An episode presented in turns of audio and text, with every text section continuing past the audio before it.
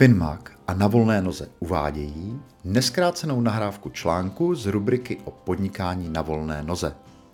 Původní tištěná verze článku vyšla v květnu 2021 v časopise Finmac.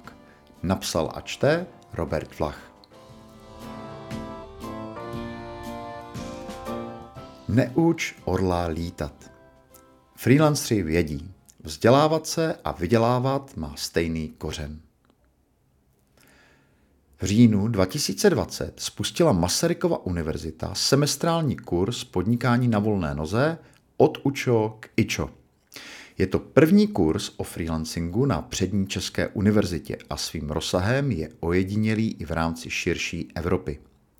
Jeho formát odráží to, jakému vzdělávání dávají přednost sami nezávislí profesionálové, neformálnímu a bezprostřednímu. Tykejte mi a tykejme si, říká vedoucí kurzu Jitka Bartošová. Studenti se můžou během tří měsíců setkat online tváří v tvář s českými freelancery. Každý host jim přiblíží svou cestu na volnou nohu a jedno podnikatelské téma, ke kterému má blízko. Osobní produktivita, IT, týmová spolupráce, cenotvorba, marketing, finanční sebeřízení, profesní růst a tak dále. Osnova není předem daná a host může téma uchopit po svém. Účastníci tenhle přístup milují. Bez sporu je to jeden z nejlepších a nejužitečnějších předmětů za mé studium vůbec. A tím myslím od školky. Haha. Zní v jednom z ohlasů. Na kurzu jsem se podílel jako konzultant i lektor, takže pochvaly mě pochopitelně těší, ale pointu vidím jinde. Studenty baví, že podnikání lze nazírat tolika různými způsoby. Díky těmto předmětům se země stává dospělejší, vzdělanější, otevřenější a všestranější člověk, píše jiná studentka.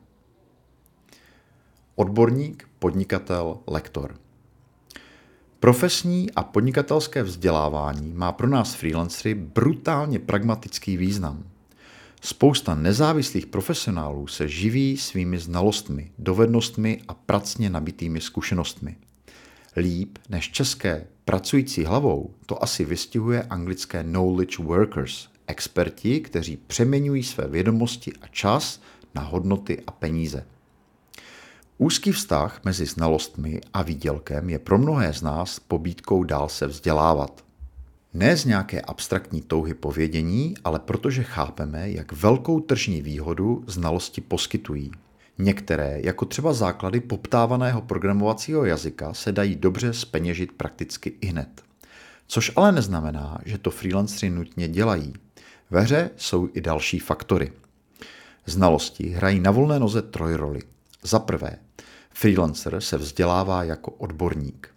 Za druhé, vzdělává se jako podnikatel v oblastech, které s jeho hlavním oborem přímo nesouvisejí. A za třetí, může vzdělávat druhé. Proč by to dělal?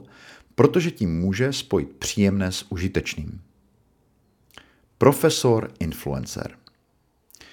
Učit druhé přináší naplnění a radost.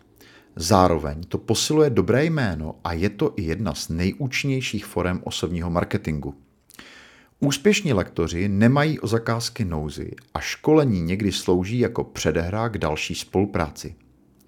Majitel firmy si zajde na kurz, na kukačku a trochu se nachytřit. Když ale zafunguje osobní chemie v přestávkách mezi výkladem, může následovat poptávka, o níž by se člověk jinak nedozvěděl. A konečně vzdělávat druhé může být samo o sobě zatraceně vydatný zdroj příjmu. Pokud mají freelanceri charisma, někdo by řekl prezentační dovednosti, a znalosti či zkušenosti, které můžou předat, mají spoustu možností, jak je speněžit. Kromě konzultací a klasických školení můžou školit online nebo ještě lépe vytvořit vzdělávací produkt, řekněme knihu, aplikaci, newsletter, e-learningový program, videokurs a jiné. A ty si pak může koupit kdokoliv. Video je trhák, přestože český trh je relativně malý. Místní freelancři prodávají své videokurzy přes pár zavedených platform jako Seduo, Naučme se, DigiSkills či DigiSemester online a vydělávají si tím někdy i pár desítek či set tisíc ročně. Ve světě může jít o podstatně větší biznis. Přes platformy jako Udemy, Thinkific, Creative Life a nespočet dalších freelanceri nabízejí své znalosti až 100 tisícům kurzistů. Například Vídeňanka Leila Gharaniová, která prodává své návody na Excel přes Udemy, si tak podle BBC přijde ročně na šesticifernou sumu, nikoli v korunách. Když člověk umí své znalosti prodat, můžou se vzdělávací produkty stát hlavním pilířem jeho příjmu. Velká páka 1 ku N, kterou moderní média a nástroje nabízejí, jednoduše převáží nad klientskou prací 1 ku 1. Ukázkovým a následování hodným příkladem českého freelancera s velkým vzdělávacím dosahem je Broňa Sobotka, nadšený učitel angličtiny z Brna. Kromě práce učitele na gymnáziu a hromady kvalitního obsahu, který dává na YouTube a sociální sítě zdarma, vytvořil i různé placené vzdělávací produkty. Pomáhá tak s angličtinou řádově většímu množství lidí, než kdyby šel cestou klasické individuální či skupinové výuky. Praxe je trumf. Česká freelance ekonomika je malá, ale poměrně vyspělá. Freelanceri se tak můžou vzdělávat nejen jako odborníci, což je oblast, kterou dobře pokrývají školy, odborné organizace, vydavatelství a tak dále, ale i jako podnikatelé a nejraději přímo u jiných freelancerů. Volná noha se natolik liší od jiných přístupů k podnikání, že nejjednodušší je jít si pro vědomosti ke kolegům. Obě roviny se prolínají. Když jdu jako freelancer na školení jak na sítě k Michelle Loskot a Elišce Vinánkové, dozvím se nejen, jak zvládat síťový marketing, ale mám také možnost vidět zblízka, jaké jsou a jak dělají biznis. Stejnou zkušenost máme i z think tanku, který pořádáme v rámci projektu Na volné noze. Účastníky samozřejmě zajímá vlastní téma setkání, ale zároveň sondují, co kdo jak řeší v podnikání obecně. A nezajímají je teoretici, ale zase jen další lidé z praxe. Totéž platí o literatuře, webech a dalších zdrojích, které se šíří prostou šeptandou.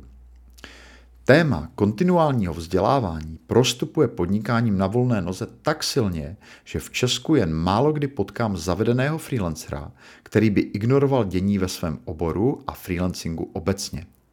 Je v našem zájmu nestagnovat a profesionálně i podnikatelsky růst.